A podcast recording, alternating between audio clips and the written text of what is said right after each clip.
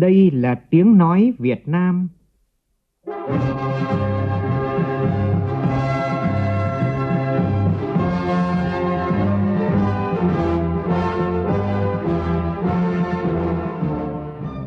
là tiếng nói Việt Nam, phát thanh từ Hà Nội, thủ đô nước Cộng hòa xã hội chủ nghĩa Việt Nam.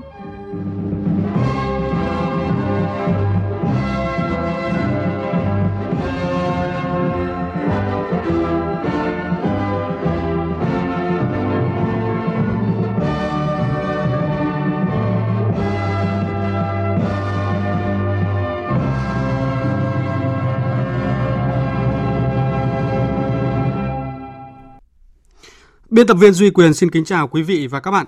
Mời quý vị và các bạn nghe chương trình Thời sự trưa của Đài Tiếng Nói Việt Nam với những nội dung chính sau đây.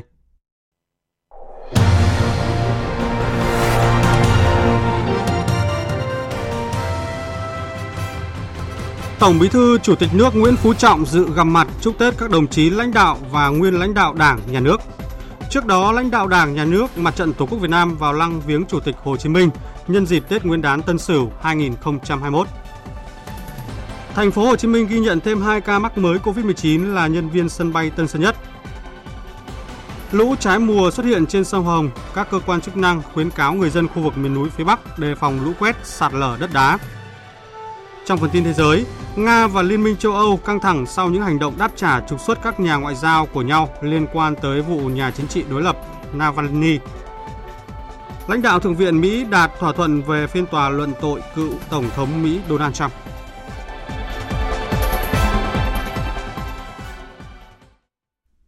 Bây giờ là tin chi tiết.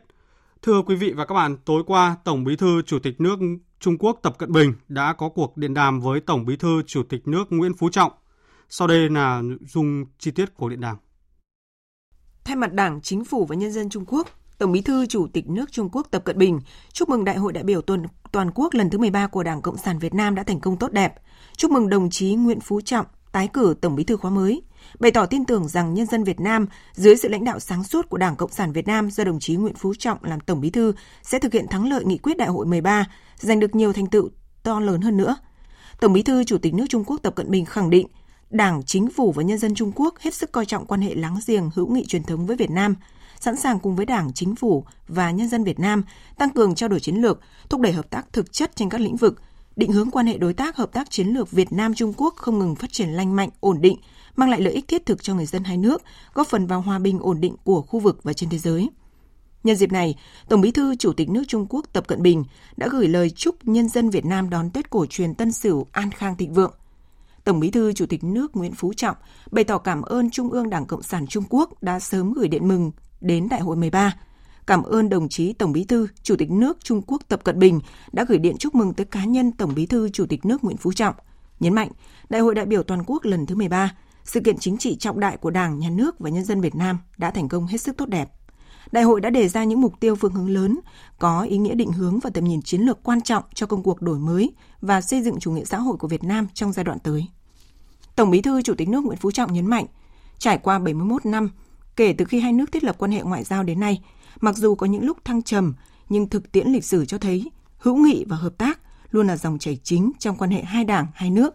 Đồng thời cho rằng, trong thời gian vừa qua, hai bên đã tiến hành các hoạt động trao đổi bằng nhiều hình thức linh hoạt, đạt kết quả tốt, góp phần tăng cường quan hệ đối tác hợp tác chiến lược toàn diện Việt Nam Trung Quốc, tiếp tục phát triển lành mạnh, ổn định, phù hợp với nguyện vọng và lợi ích của nhân dân hai nước.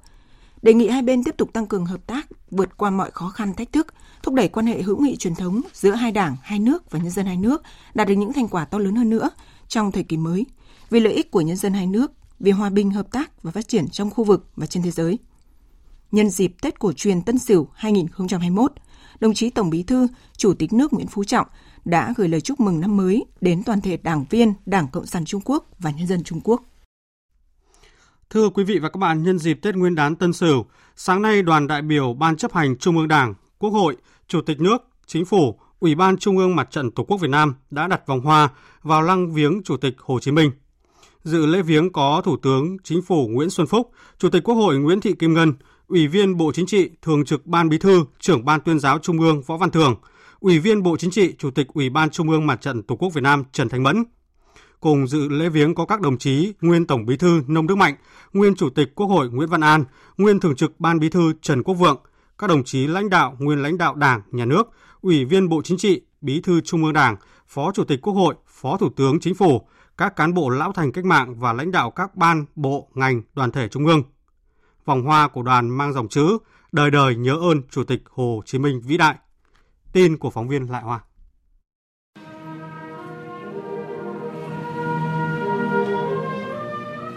Các đồng chí lãnh đạo Đảng, Nhà nước thành kính tưởng nhớ, bày tỏ lòng biết ơn vô hạn đối với công lao to lớn của Chủ tịch Hồ Chí Minh, vị lãnh tụ thiên tài của Đảng và nhân dân ta. Mới đây, Đại hội đại biểu toàn quốc lần thứ 13 của Đảng, sự kiện lịch sử trọng đại của toàn Đảng, toàn dân, toàn quân ta đã thành công rất tốt đẹp. Đại hội có trách nhiệm lịch sử to lớn, định hướng tương lai của cả dân tộc, không chỉ cho giai đoạn 5 năm 2021-2025 mà cho cả những thập niên tới.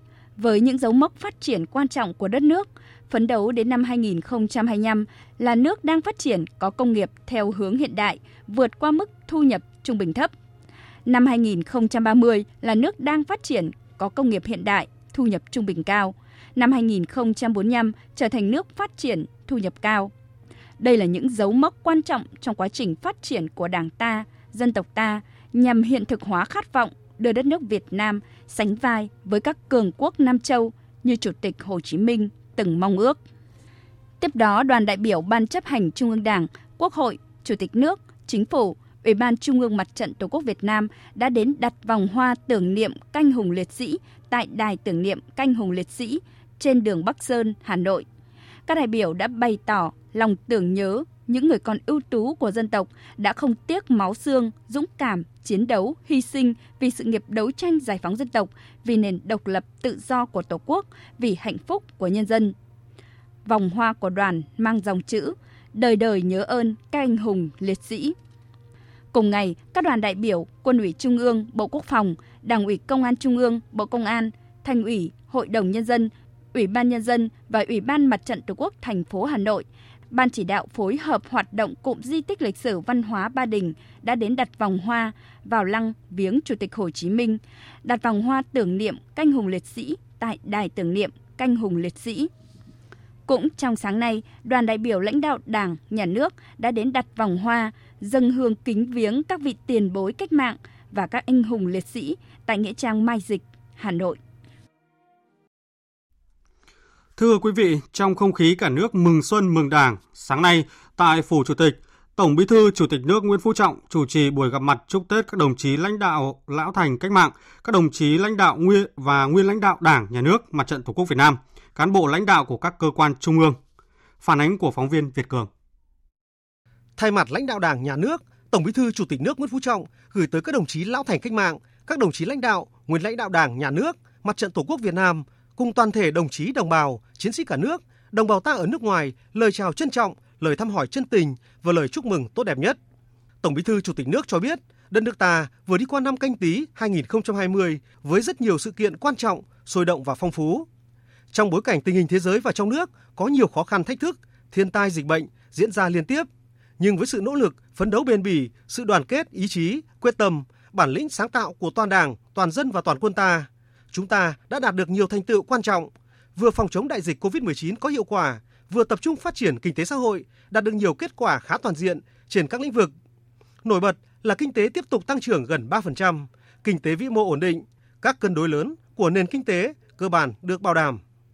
Nêu bật những thành tựu to lớn rất đáng tự hào trên các lĩnh vực kinh tế, văn hóa xã hội, an sinh xã hội, phúc lợi xã hội, đời sống nhân dân, công tác xây dựng chỉnh đốn đảng và hệ thống chính trị, công tác phòng chống tham nhũng lãng phí, tiêu cực và hoạt động đối ngoại chuyển biến mạnh mẽ, có bước đột phá hiệu quả, đã tạo thế và lực mới cho đất nước tiếp tục đi lên với triển vọng tốt đẹp. Đặc biệt, chúng ta đã tổ chức rất thành công Đại hội Đảng bộ các cấp nhiệm kỳ 2020-2025 và Đại hội đại biểu toàn quốc lần thứ 13 của Đảng có sức lan tỏa rộng rãi và để lại những ấn tượng sâu sắc. Tổng Bí thư, Chủ tịch nước Nguyễn Phú Trọng khẳng định: Thành công của Đại hội lần thứ 13 của Đảng là một mốc son mới trong sự nghiệp xây dựng và bảo vệ Tổ quốc Việt Nam xã hội chủ nghĩa. Những thành tích đạt được trong năm qua đã góp phần quan trọng vào thành tích chung của cả 5 năm 2016-2020 và thực hiện thắng lợi nghị quyết đại hội 12 của Đảng. Đó là kết quả của sự cố gắng và nỗ lực to lớn của toàn thể đồng bào, đồng chí cả nước dưới sự lãnh đạo đúng đắn và sát sao của Đảng, sự quản lý điều hành tích cực hiệu quả của nhà nước, các cấp ủy Đảng, chính quyền địa phương là minh chứng cho bản lĩnh, trí tuệ và sức mạnh của khối đại đoàn kết toàn dân tộc Việt Nam ta. Nhân dịp này, Tổng Bí thư Chủ tịch nước bày tỏ tình cảm trân trọng, lòng biết ơn sâu sắc đối với các đồng chí lão thành cách mạng, đội ngũ cán bộ đảng viên, đồng bào và chiến sĩ cả nước, đồng bào ta ở nước ngoài đã đóng góp to lớn cho sự nghiệp đổi mới của đất nước ta trong nhiệm kỳ vừa qua, đặc biệt đã tạo nên những dấu ấn nổi bật của năm 2020. Tổng Bí thư Chủ tịch nước cũng gửi lời cảm ơn và lời chúc tốt đẹp nhất tới cán bộ chiến sĩ đang ngày đêm chắc tay súng bảo vệ chủ quyền lãnh thổ, biển đảo thiêng liêng của Tổ quốc. Tổng Bí thư, Chủ tịch nước nêu rõ, năm 2021 là năm đầu tiên triển khai thực hiện nghị quyết đại hội lần thứ 13 của Đảng và kế hoạch phát triển kinh tế xã hội 5 năm 2021-2025. Năm tổ chức bầu cử đại biểu Quốc hội khóa 15 và bầu cử đại biểu Hội đồng Nhân dân các cấp nhiệm kỳ 2021-2026, kiện toàn tổ chức bộ máy nhà nước các cấp và nhiều sự kiện quan trọng khác. Tổng Bí thư, Chủ tịch nước nhấn mạnh, toàn Đảng, toàn dân và toàn quân ta phải nỗ lực phấn đấu rất cao, quyết tâm rất lớn để hoàn thành thắng lợi nhiệm vụ của năm 2021. Phấn đấu hoàn thành ở mức cao nhất các nhiệm vụ phát triển kinh tế xã hội, ổn định kinh tế vĩ mô, tập trung tháo gỡ khó khăn cho hoạt động sản xuất kinh doanh, tiếp tục phát triển các lĩnh vực văn hóa, giáo dục, khoa học, công nghệ, bảo vệ môi trường, bảo đảm an sinh xã hội và phúc lợi xã hội, cải thiện đời sống nhân dân tăng cường xây dựng chỉnh đốn đảng, xây dựng nhà nước pháp quyền xã hội chủ nghĩa và hệ thống chính trị trong sạch, vững mạnh, cải cách hành chính, cải cách tư pháp, phòng chống tham nhũng tiêu cực, lãng phí, thực hành tiết kiệm, tăng cường quốc phòng an ninh, bảo vệ vững chắc chủ quyền quốc gia, bảo đảm an ninh chính trị, trật tự an toàn xã hội và môi trường hòa bình, ổn định để phát triển đất nước nhanh, bền vững. Trên tinh thần đó, Tổng Bí thư, Chủ tịch nước đề nghị các cấp ủy, tổ chức đảng, các cơ quan tổ chức và đơn vị cần tập trung lãnh đạo, chỉ đạo, triển khai thực hiện nghị quyết đại hội lần thứ 13 của Đảng, làm tốt công tác phổ biến, tuyên truyền sâu rộng trong toàn Đảng, toàn dân, toàn quân về kết quả đại hội, nghiên cứu quán triệt sâu sắc nghị quyết và các văn kiện đại hội, khẩn trương xây dựng chương trình kế hoạch hành động, đưa nghị quyết vào cuộc sống, thực hiện thắng lợi nhiệm vụ phát triển kinh tế xã hội năm 2021, kế hoạch 5 năm 2021-2026 và thực hiện tốt phương hướng nhiệm vụ của cuộc bầu cử đại biểu Quốc hội khóa 15, bầu cử đại biểu Hội đồng Nhân dân các cấp nhiệm kỳ 2021-2026 ngay từ tháng đầu, quý đầu năm 2021 đạt kết quả cao nhất. Nhiệm vụ trọng tâm trước mắt của chúng ta là tiếp tục phòng chống đại dịch COVID-19 có hiệu quả các cấp ủy đảng, chính quyền, địa phương cần nâng cao cảnh giác trong mọi tình huống, có các phương án đối phó kịp thời trước diễn biến mới phát sinh của đại dịch covid. Tuyệt đối không được chủ quan, không được để xảy ra bị động bất ngờ, đẩy mạnh sản xuất, kinh doanh, chăm lo đời sống nhân dân, cán bộ, chiến sĩ đang làm nhiệm vụ ở các nơi biên giới, biển đảo, bảo vệ tổ quốc, khắc phục hậu quả thiên tai, chăm lo tết cho các gia đình chính sách, người nghèo, người có hoàn cảnh đặc biệt khó khăn, đồng bào vùng miền núi, dân tộc, tăng cường quản lý thị trường, bảo đảm giao thông thông suốt và an toàn trong dịp tết và trong các ngày lễ. Để thực hiện được những phương hướng, nhiệm vụ đã nêu Tổng Bí thư Chủ tịch nước Nguyễn Phú Trọng đề nghị toàn Đảng, toàn dân, toàn quân ta cần tăng cường đoàn kết, chung sức đồng lòng, phát huy tinh thần yêu nước, bản lĩnh và trí tuệ Việt Nam, truyền thống văn hiến của dân tộc, nỗ lực phấn đấu vượt qua mọi khó khăn thách thức, biến thời cơ thành hiện thực, xây dựng đất nước ta ngày càng phồn vinh, hạnh phúc. Quý vị và các bạn đang nghe chương trình Thời sự trưa của Đài Tiếng Nói Việt Nam. Chương trình tiếp tục với các tin về công tác chăm lo Tết. Đoàn Chủ tịch Tổng Liên đoàn Lao động Việt Nam tiếp tục đề nghị các cấp công đoàn làm tốt công tác chăm lo Tết cho công nhân lao động, không để người lao động nào không có Tết. Tổng Liên đoàn Lao động Việt Nam luôn nhất quán với mục tiêu tất cả đoàn viên và người lao động đều có Tết. Ngay trong những ngày đầu năm 2021, các cấp công đoàn đã tích cực tổ chức nhiều hoạt động như Tết xung vầy, tấm vé nghĩa tình nhằm chăm lo tốt nhất cho công nhân lao động. Nhiều liên đoàn lao động tỉnh, thành phố đã chi hàng trăm tỷ đồng từ nguồn tích lũy của tổ chức công đoàn và xã hội hóa để chăm lo Tết cho công nhân lao động. Ông Nguyễn Đình Khang, Chủ tịch Tổng Liên đoàn Lao động Việt Nam cho biết. À, với những người ở lại thì Tổng Liên đoàn Lao động đã chỉ đạo các cấp công đoàn phối hợp với cấp ủy, chính quyền, đoàn thể ở địa phương à, tổ chức các cái hoạt động chăm lo đời sống, tinh thần, à, vật chất cho người lao động, tổ chức các cái gian hàng bán hàng bình ổn giá, rồi phiên chợ không đồng sẽ mở cửa phục vụ trong cái dịp Tết, à, thăm, à, tặng quà, động viên tổ chức các cái trò chơi dân gian vân vân để chung tay cùng cả nước à, phòng chống dịch. Tỉnh Quảng Ninh có hơn 14.000 công nhân lao động quê địa phương khác ở lại đón Tết. Một số khu công nghiệp ở Quảng Ninh đã triển khai nhiều chính sách hỗ trợ để tất cả công nhân đón Tết vui tươi, đầm ấm. Tin của phóng viên Đài Tiếng Nói Việt Nam thường trú tại khu vực Đông Bắc. Dự kiến có gần 2.700 công nhân ở lại ăn Tết tại các công ty thuộc khu công nghiệp cảng biển Hải Hà huyện Hải Hà, tỉnh Quảng Ninh đã chỉ đạo các cơ quan liên quan xây dựng phương án đảm bảo an ninh trật tự gắn với đảm bảo tốt công tác phòng chống dịch COVID-19 đối với các công nhân ăn Tết tại các nhà máy. Đến nay, có hơn 500 xuất quà Tết trị giá gần 300 triệu đồng và gần 1.200 chai dầu thực vật cái lân tổng trị giá 35 triệu đồng được trao tặng công nhân lao động trong khu công nghiệp. Công ty trách nhiệm hữu hạn khoa học kỹ thuật Tech Hồng Ngân Hà có hơn 4.000 công nhân lao động, trong đó hơn 1.000 công nhân ở lại đón Tết. Cùng với hỗ trợ để anh em đón Tết, Công ty hỗ trợ mỗi người 170.000 mỗi ngày và ngày đầu tiên đi làm sau Tết, công nhân được hưởng 3 ngày lương. Bà Nguyễn Thị Bùi, giám đốc đối ngoại tập đoàn Tech Home tại Việt Nam cho biết.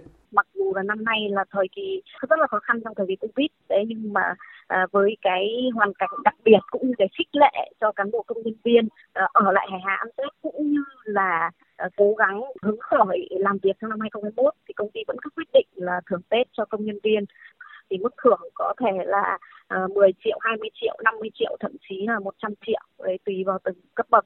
Tất cả những cái hoạt động của công ty thì cũng cố gắng để cho tất cả cán bộ công nhân viên vừa có thể là đảm bảo một cái an toàn chống dịch, vừa có một cái Tết mà ấm cúng. Trước những khó khăn trong việc tiêu thụ nông sản do ảnh hưởng của dịch bệnh COVID-19, nhiều đơn vị doanh nghiệp và nhân dân trên địa bàn tỉnh Quảng Ninh đã hưởng ứng phong trào tiêu thụ nông sản, tích cực ủng hộ bà con nhân dân Ngày 8 tháng 2, các đơn vị thuộc ngành than trên địa bàn tỉnh Quảng Ninh đã tiêu thụ trên 5 tấn cá của huyện Vân Đồn. Nhiều mặt hàng nông sản như quất, gà, đào của nông dân trong tỉnh Quảng Ninh được công ty xăng dầu B12 ủng hộ tiêu thụ với tổng giá trị gần 500 triệu đồng. Thưa quý vị và các bạn, những ngày này thì người dân các bản Yên, Nậm Xả, Huổi Pinh, xã Mường Tong, huyện Mường Nhé, tỉnh Điện Biên, niềm vui nhân đôi khi có điện lưới quốc gia để thắp sáng đúng dịp Tết đến xuân về. Ghi nhận của phóng viên Vũ Lợi, thường trú khu vực Tây Bắc.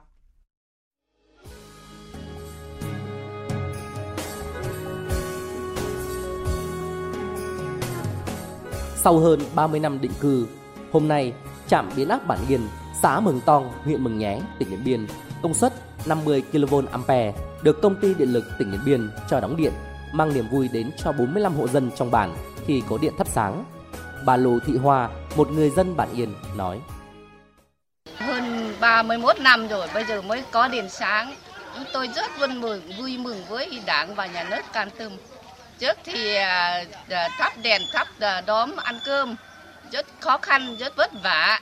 Bây giờ chúng tôi là rất vui mừng. Gia đình tôi cũng là bây giờ các con cũng là sắm sửa là lấy tủ lành này, tới là tủ và tivi này. Không riêng bà Hoa mà gần 200 hộ dân ở ba bản Yên, Nậm Xả, Hủy Pinh của xã Mường Tong đều có niềm vui như vậy. Tối đêm chính thức đóng điện, người dân ba bản gần như không ngủ hân hoan, nắm tay nhau xòe bên đống lửa, phấn khởi vì sẽ có một năm mới hứa hẹn nhiều thành công hơn. Anh Lẻo Văn Bách, người dân bản Yên, xã Mường Tong cho biết. Thứ nhất là về thắp sáng này, cái thứ hai là về điều kiện môi trường sống của bà con sẽ khác hẳn hơn. Con cháu học hành nó không có ánh sáng phục vụ được cả sản xuất này. Theo ông Lường Văn Phong, Phó Giám đốc Điện lực Mường Nhé, đến nay đơn vị đã phối hợp với Sở Công Thương tỉnh Điện Biên đưa điện đến toàn bộ 11 xã của huyện, với 95% số bản đã được sử dụng điện lưới quốc gia. Ngoài trạm biến áp Bản Yên, các trạm biến áp khác ở Hồi Pinh, Hồi Đanh sẽ giúp cho khoảng 600 hộ dân ở Mường Tong được hưởng lợi của dự án lưới điện nông thôn trong dịp Tết Nguyên đán Tân Sửu năm nay. Ngay sau khi tiếp nhận đóng điện là có trạm biến áp Bản Yên, Nậm Xả và Nậm Hồi Pinh thì à, đơn vị chúng tôi đã thực hiện ngay các biện pháp hướng dẫn cho bà con sử dụng an toàn, tiết kiệm và hiệu quả, thực hiện ký hợp đồng mua bán điện cho bà con để bà con có một cái Tết ờ, đón Tết ờ, vui vẻ. Đón xuân mới trong lung linh ánh điện, mở ra tương lai tươi sáng hơn, người dân mừng tong, mừng nhé, càng thêm phấn khởi, tin tưởng vào sự lãnh đạo của Đảng, Nhà nước, cùng nhau xây dựng bản làng, quê hương và bảo vệ vững chắc chủ quyền biên giới thiêng liêng của Tổ quốc. Tưng bừng Tây Bắc quê em mừng chiến thắng, bên anh điện tỏa sáng chưa từng.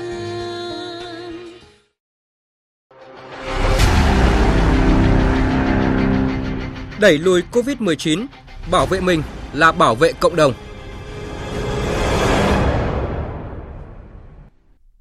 Thông tin từ Ban Chỉ đạo Quốc gia phòng chống dịch COVID-19 cho biết sáng nay nước ta ghi nhận 3 ca mắc mới trong cộng đồng tại tỉnh Quảng Ninh.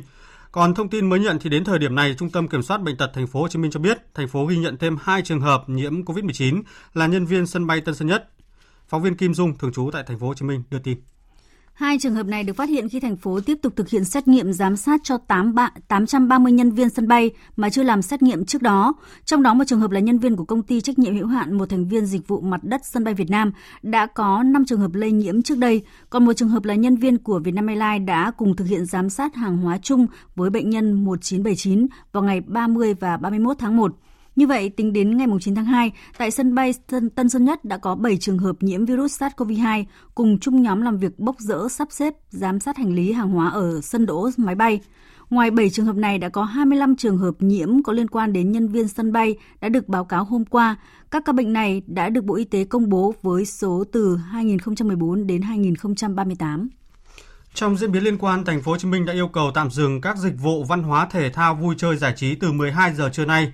Chủ tịch Ủy ban nhân dân thành phố Hồ Chí Minh Nguyễn Thành Phong chỉ đạo dừng tất cả các hoạt động văn hóa thể thao, vui chơi giải trí, thẩm mỹ viện, các cơ sở kinh doanh thể thao, yoga, phòng tập gym, bia.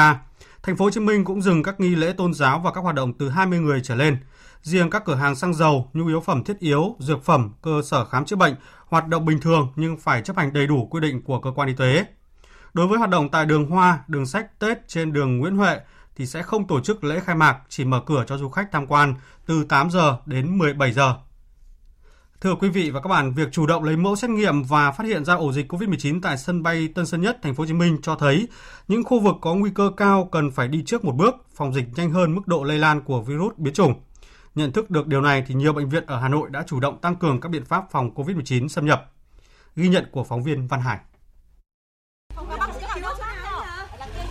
Việc khai báo y tế đối với người bệnh và người nhà bệnh nhân được Bệnh viện Tim Hà Nội duy trì hàng ngày ngay từ cổng vào. Nhân viên y tế hỏi thông tin và giúp người dân khai báo trực tuyến trên app nCoV nên mọi việc diễn ra nhanh chóng. Người bệnh và người nhà bệnh nhân sau khi khai báo xong được xác nhận bằng dấu đỏ trên tay nên không thể lọt trường hợp nào. Những người có biểu hiện sốt, ho, khó thở lập tức được phân luồng đến phòng khám sàng lọc. Phó giáo sư tiến sĩ Nguyễn Sinh Hiền, giám đốc bệnh viện Tim Hà Nội cho biết, mỗi người bệnh chỉ được một người nhà ở lại chăm sóc. Chúng tôi không bao giờ bỏ những cái nguyên tắc à, 5K đó là phải đeo khẩu trang trong bệnh viện, sát khuẩn tay, à, sát khuẩn bề mặt và phải khai báo y tế. Thế trong giai đoạn hiện tại thì có những cái ca xuất hiện lây nhiễm trong cộng đồng thì cái việc khai báo y tế phải tăng cường lên một bước, đặc biệt là không cho thăm à, bệnh nhân trong quá trình nằm viện. Người chăm sóc bệnh nhân thì được kiểm soát chặt chẽ, được phát các cái thẻ theo dõi và chúng tôi kích hoạt toàn bộ cái hệ thống Ờ, phòng chống dịch đầy đủ của bệnh viện. Ở bệnh viện Tiêm Nội chúng tôi ờ, tăng cường xét nghiệm, đặc biệt là nhân viên y tế ờ, ở những cái phòng như là phòng cấp cứu, khoa hồi sức, phòng khám và tất cả những trường hợp mà có đau họng, có ho sốt hoặc là những người có yếu tố dịch tễ thì chúng tôi đều xét nghiệm. Tuân thủ nghiêm quy định của Bộ Y tế, duy trì các biện pháp 5K, khẩu trang khử khuẩn, khoảng cách, không tụ tập đông người, khai báo y tế, Trước dịp Tết Nguyên đán, Bệnh viện Bạch Mai chú trọng kiểm soát nhiễm khuẩn và tổ chức tổng vệ sinh khử khuẩn môi trường toàn bộ khuôn viên. Còn tại bệnh viện E, xác định phòng dịch cao hơn một bước, lãnh đạo bệnh viện đã tiến hành lấy mẫu xét nghiệm COVID-19 cho hơn 1.000 cán bộ viên chức người lao động để chủ động trong công tác phòng dịch bệnh. Tiến sĩ Nguyễn Công Hữu, Phó Giám đốc Bệnh viện E cho biết. Bệnh viện lúc nào cũng trong tinh thần phòng chống dịch, bố trí phòng dịch nhiều lớp, nhất là ngay từ cổng viện là chúng tôi đã tổ chức các đội sàng lọc bao gồm đo thân nhiệt, thực hiện công tác khai báo y tế và khi có nghi ngờ gì đó thì đưa vào à, phòng khám sàng lọc riêng. Thế còn vào trong các kho phòng, tất cả những bệnh nhân nội trú khi nhập viện đều có mẫu phiếu khám sàng lọc về mặt y tế đảm bảo thì mới cho vào nhập viện trong kho phòng điều trị thông thường. Còn nếu có yếu tố nghi ngờ thì sẽ vào khu cách ly. Và bệnh viện cũng thực hiện là hạn chế người nhà vào thăm. Và tất cả những người nhà ở lại trong bệnh viện trong trường hợp bất khả kháng thì đều được chúng tôi sàng lọc và có những cái uh, biện pháp kiểm soát như là biển hay là những cái vòng đeo tay. Trong bối cảnh chủng mới của virus SARS-CoV-2 có khả năng lây lan nhanh hơn 70% so với chủng cũ, nhiều ca bệnh không có biểu hiện triệu chứng lâm sàng. Bệnh viện lại là nơi sung yếu, có nguy cơ lây nhiễm cao, nên việc tăng cường thực hiện tiêu chí an toàn trong phòng chống COVID-19 không chỉ giúp bệnh viện bảo đảm tính mạng, sức khỏe của bệnh nhân mà còn hạn chế rủi ro khi đã tự chủ về tài chính. Thưa quý vị, một thông tin tích cực đến thời điểm này, đó là sáng nay, thông tin từ Bệnh viện Quân y 175 Bộ Quốc phòng cho biết toàn bộ 1.800 mẫu xét nghiệm của cán bộ nhân viên bệnh viện đã có kết quả âm tính với virus SARS-CoV-2. Trước đó, trong ngày mùng 3 và mùng 5 tháng 2, thì bệnh nhân số 1979 nhân viên sân bay Tân Sơn Nhất đã đến khám bệnh tại Bệnh viện Quân y 175. Ngay sau khi nhận được thông tin, thì Bệnh viện Quân y 175 đã kích hoạt hệ thống chống dịch, thực hiện ngay việc truy vết các trường hợp liên quan tới bệnh nhân 1979, tiến hành cách ly tập trung ngay các trường hợp F1, đồng thời khoanh vùng được 209 trường hợp F2. Kết quả xét nghiệm cho thấy 24 trường hợp F1 và 209 trường hợp F2 đã âm tính lần 1. Và một tin vui nữa là hôm nay, thành phố Hải Phòng sẽ dỡ bỏ phong tỏa bệnh viện phụ sản Hải Phòng và bệnh viện trẻ em. Tin của phóng viên Thanh Nga, cơ quan thường trú khu vực Đông Bắc. Thành phố Hải Phòng quyết định từ hôm nay sẽ dỡ bỏ phong tỏa đối với bệnh viện trẻ em và bệnh viện phụ sản, cho phép mở cửa trở lại các sân gôn với điều kiện có kết quả xét nghiệm âm tính lần 2 đối với tất cả những người làm việc tại các sân gôn và không nhận khách ngoài thành phố. Các quận huyện của Hải Phòng tiếp tục duy trì hoạt động của tổ kiểm soát phòng chống dịch COVID-19 ở thôn, tổ dân phố đến hết ngày mai mùng 10 tháng 2, tức 29 tháng Chạp, để làm nhiệm vụ kiểm soát chặt chẽ người ra vào địa bàn và thực hiện nghiêm chế độ báo cáo di biến động nhân khẩu trên địa bàn. Tùy theo tình hình dịch bệnh, các quận huyện báo cáo thành phố để quyết định hoạt động trở lại của tổ kiểm soát ở thôn, tổ dân phố sau nghỉ Tết.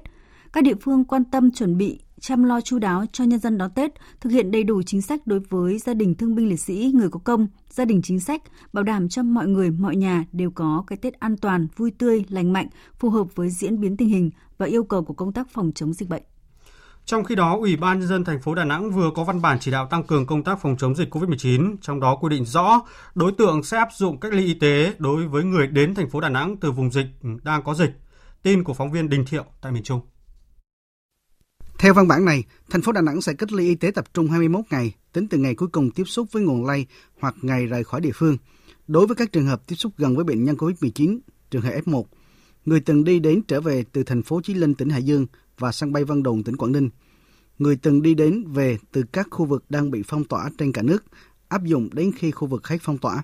Ngoài ra, thành phố Đà Nẵng cũng sẽ tổ chức cách ly y tế tại nhà 21 ngày đối với các trường hợp F2. Nếu kết quả xét nghiệm PCR của F1 âm tính với SARS-CoV-2 thì trường hợp F2 được kết thúc cách ly. Người từng đi đến về từ tỉnh Hải Dương trừ thành phố Chí Linh và tỉnh Quảng Ninh trừ sân bay Vân Đồn. Người từng đi đến trở về các quận huyện có trường hợp mắc do lây lan tại cộng đồng của thành phố Hà Nội. Người từng đi đến trở về từ các xã phường có ghi nhận trường hợp mắc do lây lan tại cộng đồng trên cả nước. Người đã từng đến, đi về các địa điểm trong khoảng thời gian Bộ Y tế thông báo khẩn, nhưng không phải là tiếp xúc gần. Tất cả các trường hợp cách ly y tế, tập trung hoặc tại nhà đều lấy mẫu xét nghiệm 3 lần. Với người về từ vùng dịch, tính từ ngày rời khỏi địa phương hoặc ngày cuối cùng tiếp xúc với nguồn lây đến ngày phát hiện trên 12 ngày, sẽ tiến hành lấy mẫu xét nghiệm hai lần. Lần một vào ngày phát hiện, lần thứ hai vào ngày thứ 21 kể từ ngày rời khỏi.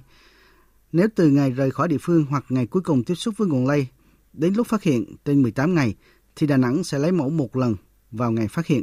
Ông Nguyễn Thiên Hồng, Phó Giám đốc Sở Y tế thành phố Đà Nẵng cho biết, việc áp dụng cách ly y tế đối với người từ vùng dịch đến Đà Nẵng căn cứ theo thông báo của địa phương đang có dịch. Ai mà ở vùng dịch là, là phải cách ly, còn cái khái niệm vùng dịch ấy là do cái địa phương đó họ quy định. Bây giờ là có các cái ca mới xuất hiện ủy ban nhân dân các tỉnh thành đó họ điều tra. Khi mà họ thông báo ấy, thì là người mà có tiền sử ở đó thì là bị cách ly. Ví dụ thành phố Hồ Chí Minh mà về khi họ xác định được họ bảo đó là vùng dịch ấy thì là những người từ cái chỗ đó về là bị cách ly. Cũng tại Đà Nẵng thì sáng nay Trung tâm xúc tiến du lịch thành phố Đà Nẵng ra thông báo hủy lễ đón chuyến bay đầu tiên đến thành phố Đà Nẵng nhân dịp Tết Tân Sửu. Trong khi đó, Ủy ban nhân dân thành phố Hội An tỉnh Quảng Nam cũng vừa ban hành thông báo tạm dừng tổ chức các hoạt động trong chương trình Hội Tết Nguyên đán Tân Sửu 2021, dừng các hoạt động văn hóa, văn nghệ, các giải thi đấu thể dục thể thao, điểm vui chơi giải trí tập trung đông người, hội đón giao thừa Tân Sửu 2021, hội Tết trồng cây. Đối với chương trình đến Hội An cầu phúc đầu xuân chỉ tổ chức tại các di tích chùa cầu, chùa ông, hội quán nhưng phải có kế hoạch điều tiết giãn, giãn số lượng người tham dự. Thưa quý vị và các bạn, hơn một năm đã trôi qua, đại dịch COVID-19 vẫn đang hiện hữu. Không ai có thể chắc chắn đến bao giờ thì dịch bệnh sẽ chấm dứt. Vào dịp Tết Tân Sửu năm nay thì đa phần người Việt ở Bắc Kinh, Trung Quốc đều được đón Tết dù phải chịu nhiều hạn chế. Thế nhưng, vẫn có một cô dâu Việt không mấy may mắn, cô ấy sẽ phải đón Tết trong khu phong tỏa. Chia sẻ cùng cô gái này qua phóng sự của phóng viên Bích Thuận, thường trú tại Bắc Kinh, Trung Quốc. Cô gái ấy là Đoàn Thị Quỳnh, năm nay 35 tuổi, quê ở Hải Phòng. Cô đang cùng gia đình sống tại một khu chung cư tại Thiên Cung Viện, quận Đại Hưng, phía Nam Bắc Kinh. Nơi đây từng có ca nhiễm COVID-19 trong cộng đồng hôm 17 tháng 1. Ngày 6 tháng 2, Bắc Kinh tuyên bố dỡ bỏ phong tỏa 12 khu dân cư tại đây. Những tưởng vẫn kịp đón Tết, nhưng khu nhà Quỳnh không nằm trong danh sách. Cô tâm sự. À, em cứ nghĩ rằng là khu nhà em được uh, gỡ bỏ cái phong tỏa thì xong rồi sau đấy mới phát hiện ra là không phải cảm giác hơi bị uh, hụt hẫng một chút tại vì là tụi em cũng đã bị à, phong tỏa từ rất lâu rồi chuẩn bị là 21 ngày rồi mà đến bây giờ um, vẫn chưa ờ, được dỡ bỏ cái lệnh phong tỏa đấy uh, chuẩn bị Tết đến nơi rồi mà đến đến bây giờ em vẫn chưa sắm sửa được bất kỳ một cái gì cho Tết năm nay cả thế nên là cảm thấy hơi buồn Mặc dù năm ngoái dịch bệnh cũng xảy ra đúng vào dịp Tết, nhưng chí ít Quỳnh vẫn kịp sắm sửa, chuẩn bị, vẫn cảm nhận được phần nào hương vị Tết. Còn năm nay thì hoàn toàn khác. Em ở Trung Quốc 9 năm rồi thì 9 năm qua em chưa bao giờ bị mất cái cảm giác mất Tết cả và năm nay thì mất Tết là có thật. Vào thời khắc này, hơn ai hết, Quỳnh nhớ ra diết cảm giác được tung tăng sửa soạn Tết với các chị em người Việt những năm trước. Thật ra thì mọi năm thì đến gần Tết thì em sẽ ờ, đi gói bánh trưng cùng các chị em ở trong ờ, thành phố Bắc Kinh, ờ, các các cô dâu Việt ấy ạ. Rồi thì em sẽ mua hoa, rồi sẽ chuẩn bị thức ăn. Nếu mà nhìn thấy đào hoặc là quất thì sẽ mua về để bày biện. rồi thì sẽ đặt giò giống như một cái Tết ở Việt Nam vậy. Thế nhưng mà năm nay thì mọi thứ đều không như mong muốn. Chia sẻ về cuộc sống hiện tại của gia đình, Quỳnh cho biết. Sinh hoạt thường ngày của gia đình em thì đến ngay cổng, tức là ngay cái cánh cửa của nhà em không bao giờ được mở ra. Đến vứt rác cũng không được ừ, ra khỏi nhà để vứt rác mà để rác ra ngoài và họ sẽ tự đến thu gom đi chứ không giống như bình thường nữa. Ờ, và ví dụ như là chồng em mà muốn ra ngoài hút thuốc cũng không cho ra ngoài. Tức là họ cấm rất là nghiêm ngặt vì khu nhà em đã có người mắc bệnh. Theo Lê Quỳnh, khả năng gia đình cô sẽ còn phải tiếp tục bị phong tỏa thêm 14 ngày nữa. Càng không may mắn hơn khi chồng cô, một kỹ sư kết cấu công trình, đã bị mất việc vì nghỉ làm thời gian dài trước Tết. Con trai em được 2 tuổi rưỡi ạ. Còn chồng em thì đã bị ờ, công ty cho nghỉ ở nhà luôn rồi ạ. Và chính ờ, xác là hôm qua bộ phận cắt giảm nhân sự của công ty đã liên hệ với chồng em và đã cho anh ấy nghỉ luôn rồi. Giờ đây, niềm vui và cũng là công việc chính hàng ngày của vợ chồng cô là chơi với cậu con trai bé bỏng hiếu động. Bé không được ra ngoài nên nhu cầu được chơi với bố mẹ càng lớn hơn. Gia đình Quỳnh chỉ là một trong khoảng 5.000 hộ gia đình đang phải chịu phong tỏa tại khu chung cư. Trong đợt dịch này, chính quyền quận Đại Hưng buộc phải cách ly dài ngày nhiều khu dân cư thuộc khu vực Thiên Cung Viện bởi chủng virus mới lây lan nhanh. Riêng tại đây đã ghi nhận hơn 130 ca COVID-19 chỉ trong nửa tháng. Đa phần là các trường hợp không triệu chứng.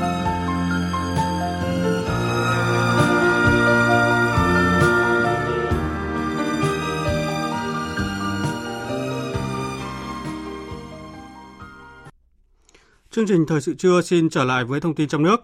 Phóng viên An Kiên thường trú khu vực Tây Bắc đưa tin, mưa rào diện rộng và rông rải rác xảy ra tại Lào Cai từ đêm qua, nhất là khu vực thượng nguồn khiến cho sông Hồng xuất hiện một đợt lũ trái mùa. Theo Đài khí tượng thủy văn tỉnh Lào Cai thì đợt lũ này có thể coi là bất thường bởi hiện đang vào thời điểm cuối đông, mùa khô kiệt nhất trong năm. Các cơ quan chức năng khuyến cáo người dân địa phương, nhất là khu vực miền núi cần đề phòng mưa đá, rông lốc xảy ra gây thiệt hại, đặc biệt là cảnh giác với mưa lớn gây lũ quét, sạt lở đất đá bất ngờ. Tiếp theo chương trình là thông tin thời tiết đáng chú ý.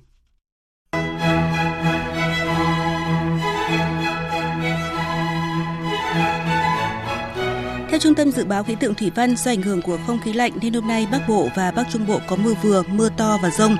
Cục bộ có mưa rất to với tổng lượng mưa phổ biến từ 30 đến 60 mm trong 12 giờ. Có nơi trên 70 mm trong 12 giờ.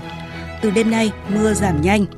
Các tỉnh Bắc Bộ và Bắc Trung Bộ trời rét, vùng núi Bắc Bộ trời rét đậm với nền nhiệt độ thấp nhất khoảng 12 đến 15 độ, vùng núi phía Bắc từ 9 đến 12 độ. Vùng núi cao Bắc Bộ có khả năng xảy ra mưa tuyết.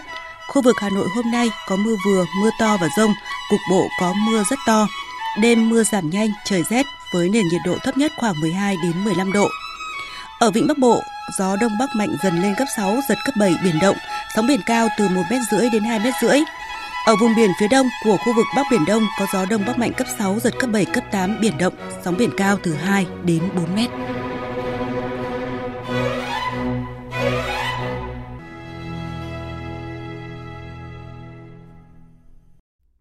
Xin chuyển sang phần tin thế giới. Quan hệ giữa Nga và châu Âu đang theo chiều hướng xấu. Ba Lan, Thụy Điển và Đức quyết định trục xuất ba nhà lãnh đạo ngoại giao Nga để đáp trả các hành động của Nga vào tuần trước khi trục xuất một số nhà ngoại giao các nước này đã tham gia một cuộc meeting ủng hộ lãnh đạo phe đối lập Navalny. Phóng viên Hải Đăng, thường trú Cộng hòa Séc theo dõi khu vực Trung và Đông Âu đưa tin. Bộ Ngoại giao Ba Lan cho biết sẽ trục xuất một nhà ngoại giao Nga làm việc tại thành phố Bosnan.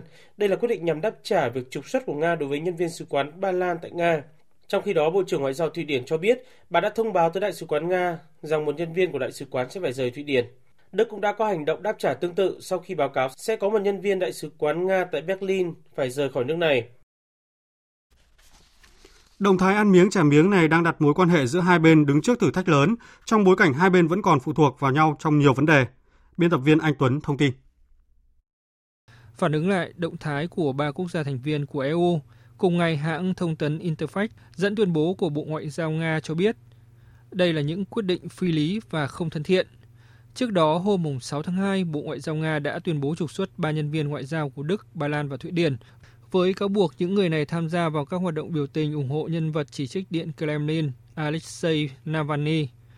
Các động thái ăn miếng trả miếng diễn ra trong bối cảnh các nhà ngoại giao hàng đầu của khối, người đứng đầu chính sách đối ngoại của EU ông Joseph Borrell đang có cuộc gặp Ngoại trưởng Nga Sergei Lavrov. Trong một tuyên bố sau khi trở về châu Âu, ông Borrell cho rằng châu Âu và Nga đang rời xa nhau. Tuy nhiên, ông cho biết không có quốc gia nào trong EU chính thức đưa ra đề xuất trừng phạt Nga. Hiện tại không có đề xuất trừng phạt Nga nào từ bất kỳ quốc gia thành viên EU. Các cuộc thảo luận về quan hệ giữa Nga và EU sẽ tiếp tục tại hội nghị ngoại trưởng và sau đó các nhà lãnh đạo Liên minh châu Âu sẽ có một cuộc thảo luận về vấn đề này vào tháng 3. Theo các nhà phân tích, cho dù Nga và EU gặp thử thách sau những động thái trên, thì quan hệ giữa hai bên cũng không thể dễ dàng cắt đứt. Hiện EU và Nga vẫn là đối tác thương mại lớn của nhau và EU phụ thuộc vào Nga về khí đốt tự nhiên.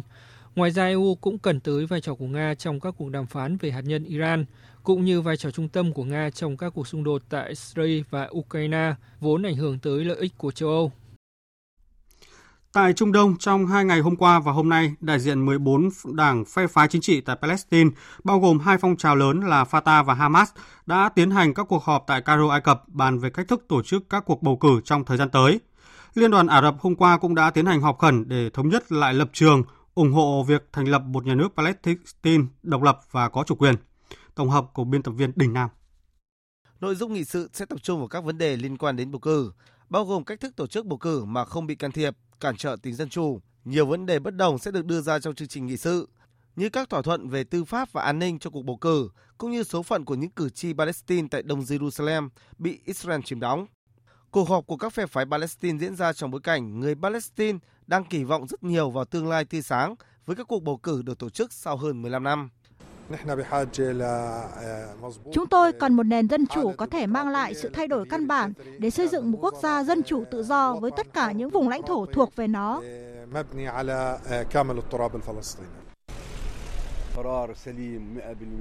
Đây là một quyết định hoàn toàn đúng đắn, được ghi nhận sau hơn 15 năm. Nói ngắn gọn, chúng tôi được cho là đang khởi xướng một nhà nước, do đó cần phải có nền dân chủ. Và dân chủ ở đây chính là bầu cử.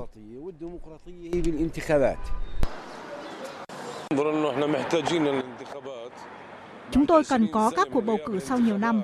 Hiện tại chúng tôi đang ở trong một thời kỳ quan trọng về chính trị và xã hội. Không có các nhà lập pháp là một vấn đề lớn đối với người dân.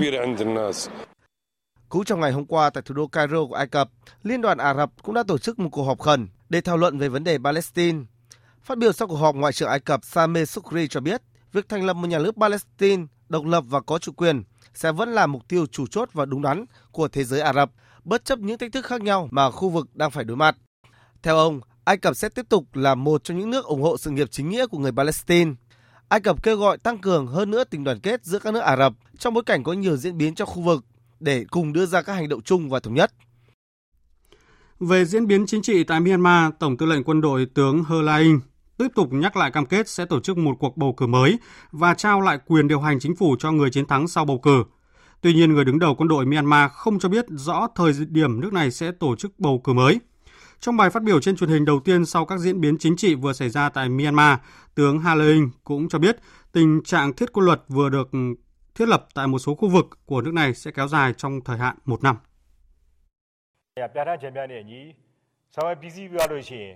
Khi chúng tôi hoàn tất một năm luật tình trạng khẩn cấp, chúng tôi sẽ tiếp tục triển khai theo đúng tinh thần của hiến pháp, tổ chức một cuộc bầu cử đa đảng và chúng tôi sẽ trao lại quyền lực cho người chiến thắng trong bầu cử theo đúng quy định dân chủ. Trước đó cùng ngày thì nhà chức trách Myanmar cũng đã ban bố thiết quân luật tại 7 thị trấn Mandalay, thành phố lớn thứ hai của nước này và một số khu vực khác. Trong diễn biến liên quan thì Hội đồng Nhân quyền Liên Hợp Quốc sẽ tổ chức một phiên họp đặc biệt để thảo luận về tình hình tại Myanmar. Trước đó thì theo tuyên bố của Liên Hợp Quốc, Anh và Liên minh châu Âu đề nghị tổ chức phiên họp sớm hơn để thảo luận tình hình tại Myanmar với sự ủng hộ của 19 trong tổng số 47 quốc gia thành viên của Hội đồng Nhân quyền Liên Hợp Quốc – Mỹ cũng là một trong số 28 quốc gia với tư cách là quan sát viên ủng hộ việc tổ chức phiên họp. Thưa quý vị và các bạn, lãnh đạo Thượng viện Mỹ cho biết đã đạt được thỏa thuận về khuôn khổ cho phiên tòa luận tội cựu Tổng thống Donald Trump bắt đầu vào ngày mai, mùng 9 tháng 2 theo giờ Mỹ. Tin của phóng viên Phạm Huân, thường trú tại Mỹ. Phát biểu với báo giới tại trụ sở Thượng viện ngày 8 tháng 2, lãnh đạo đa số tại Thượng viện, Thượng nghị sĩ Đảng Dân Chủ Chuck Schumer cho biết. Ngày mai, phiên tòa luận tội lần thứ hai đối với ông Donald Trump sẽ diễn ra. Đây chỉ là phiên xét xử luận tội thứ tư đối với Tổng thống hoặc cựu Phó Tổng thống trong lịch sử nước Mỹ. Đây cũng là phiên xét xử đầu tiên đối với bất kỳ quan chức nào bị luận tội lần thứ hai. Trong khi đó, lãnh đạo thiểu số tại Thượng viện Mitch McConnell lưu ý rằng thỏa thuận này bảo vệ quy trình hợp pháp và quyền lợi của cả hai bên. Theo ông McConnell, thỏa thuận này sẽ cho các thượng nghị sĩ với tư cách là bồi thẩm đoàn thêm thời gian để tiếp nhận vụ việc và lập luận của các bên. Tuy vậy, phiên tòa có thể kết thúc sớm nhất là vào tuần sau nếu cả hai bên đồng ý không triệu tập nhân chứng tại phiên xét xử lần này. Về cuộc chiến chống COVID-19, tâm lý bài vaccine ngừa COVID-19 đang có xu hướng lan rộng tại Nam Phi, trong bối cảnh có nhiều thông tin trái chiều về tính hiệu quả của vaccine đối với biến thể mới của virus SARS-CoV-2 tại quốc gia này. Tổng hợp của biên tập viên Đài Tiếng Nói Việt Nam. Là một y tá trong tuyến đầu chống dịch tại một bệnh viện ở Nam Phi, với 20 năm kinh nghiệm, nhưng chị Lerato Motunji cho biết chị sẽ không tiêm phòng khi không chắc chắn về độ an toàn và sự hiệu quả của vaccine. Hell no. Chúng tôi sẽ không sử dụng vaccine cho đến khi có những thử nghiệm lâm sàng cho thấy vaccine đảm bảo an toàn và vaccine không mang lại tác dụng phụ cho chúng tôi. Đây không phải là quan điểm riêng của chị Lerato Motunji, mà là quan điểm chung của rất nhiều y tá và cả người dân ở Nam Phi sau khi nước này mới đây quyết định tạm thời ngừng sử dụng vaccine của hãng dược phẩm AstraZeneca. Giới chuyên gia nhận định tâm lý bài vaccine này sẽ đặt ra thách thức lớn trong nỗ lực chống dịch COVID-19 ở cả Nam Phi và thế giới. Một trong những nguyên nhân dẫn đến thực tế này chính là sự kém hiểu biết – Ông Aslam Daso, người đứng đầu nhóm vận động vì sự tiến bộ của y tế ở Nam Phi nói. Đại dịch đã tạo ra sự lo lắng và sợ hãi, không chỉ với cách vaccine đang được phát triển hiện nay. Có lẽ vấn đề nằm ở cách truyền thông không hiệu quả, tính cấp bách của dịch bệnh và tâm lý lo lắng sợ hãi dịch bệnh càng khiến người dân e sợ đối với vaccine. Cùng với sự thiếu hiểu biết, loại hình tâm lý này càng có cơ hội phát triển và lan rộng. Đây là một thực tế không chỉ ở Nam Phi mà cả ở nhiều nước tại châu Phi. Nỗ lực xóa bỏ dịch bệnh tại châu lục này đã không ít lần phải đối mặt với nhiều khó khăn do tác động của niềm tin tôn giáo và sự không tin tưởng đối với các công ty dược ở một bộ phận người dân. Quý vị và các bạn đang nghe chương trình Thời sự trưa của Đài Tiếng Nói Việt Nam. Tiếp theo chương trình như thường lệ là trang tin đầu tư tài chính và bản tin thể thao. Trang tin đầu tư tài chính. Thưa quý vị và các bạn, giá vàng trong nước phiên sáng nay tăng mạnh. Cụ thể tại thành phố Hồ Chí Minh, công ty vàng bạc đá quý Sài Gòn niêm yết giá vàng SJC mua vào mức 56 triệu 850 000 đồng một lượng và bán ra 57 triệu 450 000 đồng một lượng. Cùng thời điểm tại Hà Nội, công ty trách nhiệm hữu hạn Bảo Tín Minh Châu niêm yết giá vàng dòng Thăng Long mua vào là 55 triệu 30 000 đồng một lượng và bán ra 55 triệu 830 000 đồng một lượng. Sáng nay, Ngân hàng Nhà nước công bố tỷ giá trung tâm của đồng Việt Nam với đô la Mỹ ở mức 23.137 đồng đổi một đô la Mỹ, giảm 12 đồng so với hôm qua, với biên độ cộng trừ 3% đang được áp dụng. Tỷ giá trần mà các ngân hàng áp dụng hôm nay là 23.831 đồng một đô la Mỹ và tỷ giá sàn là 22.443 đồng một đô la Mỹ. Sau lần điều chỉnh giảm lãi suất vào cuối năm ngoái, tháng 2 năm nay, một trong bốn ngân hàng có vốn nhà nước là Vietcombank lại giảm thêm 0,1 điểm phần trăm tại tất cả các kỳ hạn. Lãi suất tiết kiệm cao nhất khi gửi tại Vietcombank là 5,5% cho kỳ hạn 12 tháng, kỳ hạn 6 đến 9 tháng nhận lãi 3,8%, kỳ hạn 1 tháng chỉ được trả mức lãi là 2,9% một năm. Không chỉ Vietcombank, lãi suất huy động tại 10 ngân hàng tư nhân khác cũng thấp hơn 0,1 đến 0,4 điểm phần trăm so với cuối năm 2020. Tại Techcombank, lãi suất huy động giảm 0,1 điểm phần trăm ở một vài kỳ hạn, thậm chí Sacombank giảm 0,3 đến 0,4 điểm phần trăm với hầu hết kỳ hạn. Nhằm giảm tác động của đại dịch COVID-19 đối với doanh nghiệp, Bộ Tài chính vừa có tờ trình chính phủ phê duyệt chủ trương gia hạn các loại thuế phí và lệ phí trong năm 2021. Theo đó, có 4 loại thuế phí tiếp tục được gia hạn từ 3 đến 5 tháng trong năm 2021. Trong đó có thuế giá trị gia tăng, thuế thu nhập doanh nghiệp, thuế thu nhập cá nhân và tiền thuế thuê đất. Về diễn biến trên thị trường chứng khoán, thưa quý vị và các bạn, VN Index hồi phục trong phiên giao dịch sáng cuối năm canh tí. Thị trường đã có tín hiệu tích cực, tuy vậy sự thận trọng đề cao, các blue chip phân hóa mạnh và biên độ dao động bị thu hẹp. Chốt phiên giao dịch sáng nay, VN Index đạt 1.105,36 điểm, HNX Index đạt 223,85 điểm. Đầu tư tài chính biến cơ hội thành hiện thực. Đầu tư tài chính biến cơ hội thành hiện thực.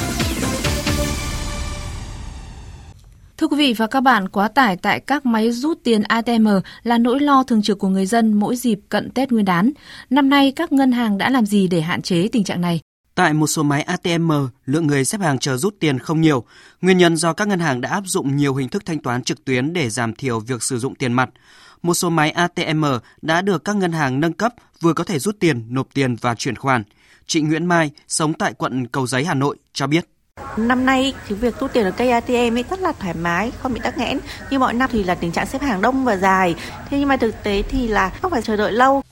Số liệu giao dịch những ngày gần đây của các ngân hàng cho thấy nhu cầu tiền mặt đã thấp hơn đáng kể so với những năm trước.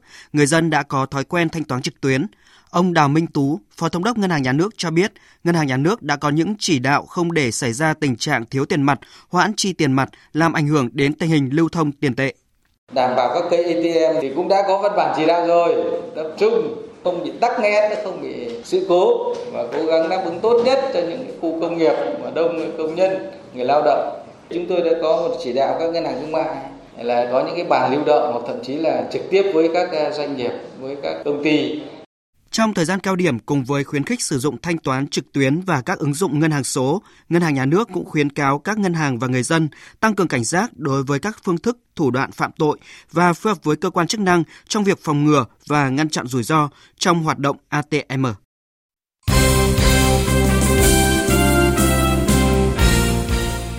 Thưa quý vị và các bạn, năm nay Việt Nam sẽ đăng cai tổ chức SEA Games 31 dù dịch bệnh đang diễn biến phức tạp, nhưng ngành thể thao và các đội tuyển vẫn tích cực chuẩn bị hướng đến kỳ đại hội được tổ chức trên sân nhà. Đây là sân chơi mà các vận động viên taekwondo Việt Nam đặt mục tiêu rất cao. Bà Nguyễn Thu Trang, phụ trách môn taekwondo, Tổng cục Thể dục Thể thao cho biết. SEA Games tới thì kỳ vọng ở các hạng cân nữ, hạng cân chung và nam cũng thế chủ yếu là các hạng cân chung như là 46, 49, 57. Ban huấn luyện cũng như chuyên gia là đang rất cố gắng phấn đấu nỗ lực và có đủ tự tin để để đạt chỉ tiêu đối với SEA Games. Sắp tới nếu dịch bệnh được kiểm soát, đội sẽ sang Hàn Quốc tập huấn dài hạn, còn trong trường hợp không thể, đội sẽ tăng cường tập luyện trong nước. Ở SEA Games lần trước, đội giành 5 huy chương vàng xếp thứ ba chung cuộc, còn năm nay toàn đội đang hướng tới một vị trí cao hơn. Cùng với đội tuyển Taekwondo, đội tuyển quần vợt Việt Nam cũng đang có kế hoạch chuẩn bị khá kỹ cho kỳ SEA Games 31. Tại SEA Games trước, tay vợt Lý Hoàng Nam đã giành huy chương vàng ở nội dung đơn nam. Năm nay, Liên đoàn quần vợt Việt Nam không muốn dừng lại ở thành tích này mà muốn tiến xa hơn. Ông Đoàn Thanh Tùng, Tổng thư ký Liên đoàn quần vợt Việt Nam khẳng định. Ờ, chúng tôi đặt mục tiêu là sẽ có 3 cái huy chương vàng đạt được tại SEA Games lần này và hiện nay thì chúng tôi đang triển khai thực hiện cái kế hoạch này và hy vọng rằng là mục tiêu mà chúng tôi đạt được là khả thi. Hiện nay thì chúng tôi đang làm các cái thủ tục để mà nhập tịch những vận động viên có thứ hạng cao trên ờ, nhà nghề để mà chuẩn bị thi đấu cho SEA Games. Thì hiện nay ờ, ờ, thủ tục nhập tịch cũng đã được các cơ quan ban ngành và đặc biệt là đại sứ quán của Việt Nam và các nước ngoài cũng hoàn toàn đồng tình và ủng hộ. Thì chúng tôi hy vọng rằng là sẽ có tin vui trong thời gian sắp tới. Tại một kỳ SEA Games diễn ra trên sân nhà thì bất kỳ vận động viên nào cũng đối diện với áp lực, nhất là đối với những gương mặt được kỳ vọng. Tất nhiên, Lý Hoàng Nam cũng không phải ngoại lệ. Tay vợt sinh năm 1997 chia sẻ. Áp lực của cái người vô địch nó nặng nhất là vì mình phải bảo vệ cái chức vô địch đó và tất cả các tay vợt ở trên ờ, ở Đông Nam Á mình tất cả mọi người đều tập luyện mỗi ngày cũng như là hoàn thiện ờ, mình mỗi ngày. Nam nghĩ là Nam cần phải coi chừng và phải phải cẩn thận và phải tập luyện quyết tâm uh, kỷ luật bản thân để có thể thi đấu để giành được uh, huy chương vàng SEA Games lần tới. Năm nay bộ môn bowling cũng sẽ có mặt trong chương trình thi đấu của SEA Games. Khác với những kỳ SEA Games trước thì năm nay đội tuyển bowling Việt Nam sẽ được tập trung sớm, có khoảng hơn 10 động viên sẽ được gọi vào đội tuyển bowling Việt Nam – sau đó tìm ra những vận động viên có phong độ ổn định nhất để thi đấu tại SEA Games 31. Bà Bùi Kim Hà, quản lý bộ môn bowling, Tổng cục Thể dục Thể thao cho biết. Đội tuyển bowling Việt Nam thường chỉ được tập trung trước giải đấu từ 2 đến 3 tháng. Tuy nhiên với mục tiêu dành cho môn bowling tại đấu trường SEA Games à, năm nay thì à, đội tuyển cũng sẽ dự kiến được thành lập rất là sớm từ đầu quý 2 năm 2021. Bộ môn bowling cũng đã xây dựng được một hệ thống giải đấu bao gồm 5 giải đấu trong một năm. So với mọi năm, một năm chỉ có 2 giải. À, đó là một trong những điều mà rất là khác biệt so với các năm khác. Hiện có nhiều vận động viên đang tập trung huấn luyện tại Trung tâm huấn luyện thể thao quốc gia Hà Nội. Những tuyển thủ thuộc các địa phương không bị ảnh hưởng nặng bởi dịch COVID-19 sẽ được tạo điều kiện về quê đón Tết. Tuy nhiên, các vận động viên sẽ phải tuân thủ nghiêm ngặt các biện pháp phòng chống dịch và phải duy trì chế độ ăn uống, tập luyện hợp lý. Trong khi đó, những vận động viên không thể về quê đón Tết thì cũng sẽ được tạo điều kiện để đón một cái Tết vui vẻ, đầm ấm ngay tại nơi tập trung. Dạng sáng nay Bayern Munich đã đánh bại câu lạc bộ vô địch châu Phi là Anali 2-0 ở trận bán kết thứ hai cúp các câu lạc bộ vô địch thế giới FIFA Club World Cup. Trận đấu này diễn ra trên sân Al Rayyan tại Qatar. Cả hai bàn thắng của Bayer đều được ghi bởi tiền đạo Lewandowski, đối thủ của đại diện bóng đá châu Âu trong trận chung kết là câu lạc bộ Tiger. Đội bóng của Mexico, đại diện cho khu vực Bắc Trung Mỹ, đã gây sốc tại trận bán kết thứ nhất khi loại ứng cử viên số 2 cho chức vô địch, Palmeiras của Brazil, bằng chiến thắng tối thiểu 1-0. Trận chung kết giữa Bayern Munich và Tiger sẽ diễn ra vào lúc dạng sáng ngày 12 tháng 2. Còn trong trận đấu thuộc vòng 22 La Liga, chủ nhà Atlético Madrid đã để Celta Vigo cầm hòa 2-2. Trong đó tiền đạo Luis Suarez là người ghi cả hai bàn thắng cho Atlético. Hòa trận này, Atlético Madrid được 51 điểm, tiếp tục đứng ngôi đầu bảng, hơn đội xếp thứ hai là Barcelona 8 điểm. Dự báo thời tiết Phía Tây Bắc Bộ chiều có mưa rào và rải rác có rông. Đêm có mưa vài nơi, gió nhẹ, trời rét, có nơi rét đậm. Trong cơn rông có khả năng xảy ra lốc, xét, mưa đá và gió giật mạnh. Vùng núi cao có khả năng xảy ra mưa tuyết. Nhiệt độ từ 11 đến 18 độ, vùng núi cao có nơi từ 8 đến 11 độ. Phía Đông Bắc Bộ chiều có mưa vừa, mưa to, có nơi mưa rất to và rải rác có rông. Đêm có mưa rào rải rác và có nơi có rông. Gió Đông Bắc cấp 2, cấp 3, trời rét, riêng vùng núi trời rét đậm.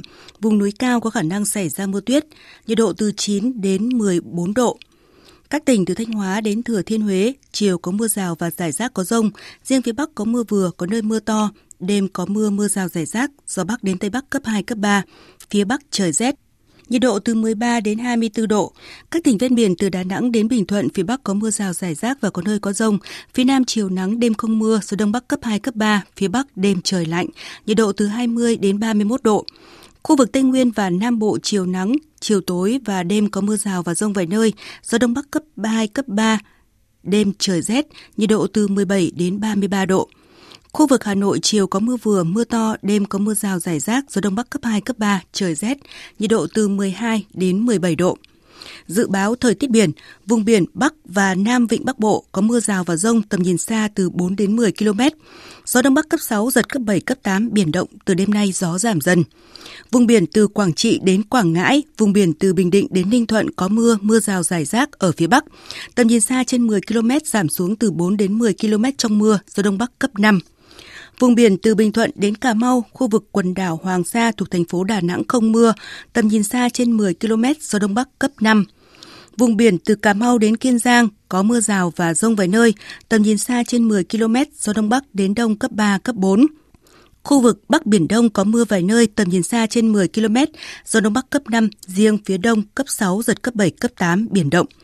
Khu vực giữa và Nam Biển Đông, khu vực quần đảo Trường Sa thuộc tỉnh Khánh Hòa, có mưa rào vài nơi tầm nhìn xa trên 10 km, gió Đông Bắc cấp 4, cấp 5. Khu vực Vịnh Thái Lan có mưa rào vài nơi tầm nhìn xa trên 10 km, gió nhẹ. Những thông tin thời tiết vừa rồi đã kết thúc chương trình Thời sự trưa nay của Đài Tiếng Nói Việt Nam. Chương trình hôm nay do các biên tập viên Duy Quyền, Thanh Trường, Nguyễn Hằng, Thu Hòa tổ chức biên soạn và thực hiện, cùng sự tham gia của kỹ thuật viên Việt Thái. Chịu trách nhiệm nội dung Hoàng Trung Dũng. Cảm ơn quý vị đã quan tâm lắng nghe. Kính chào và hẹn gặp lại.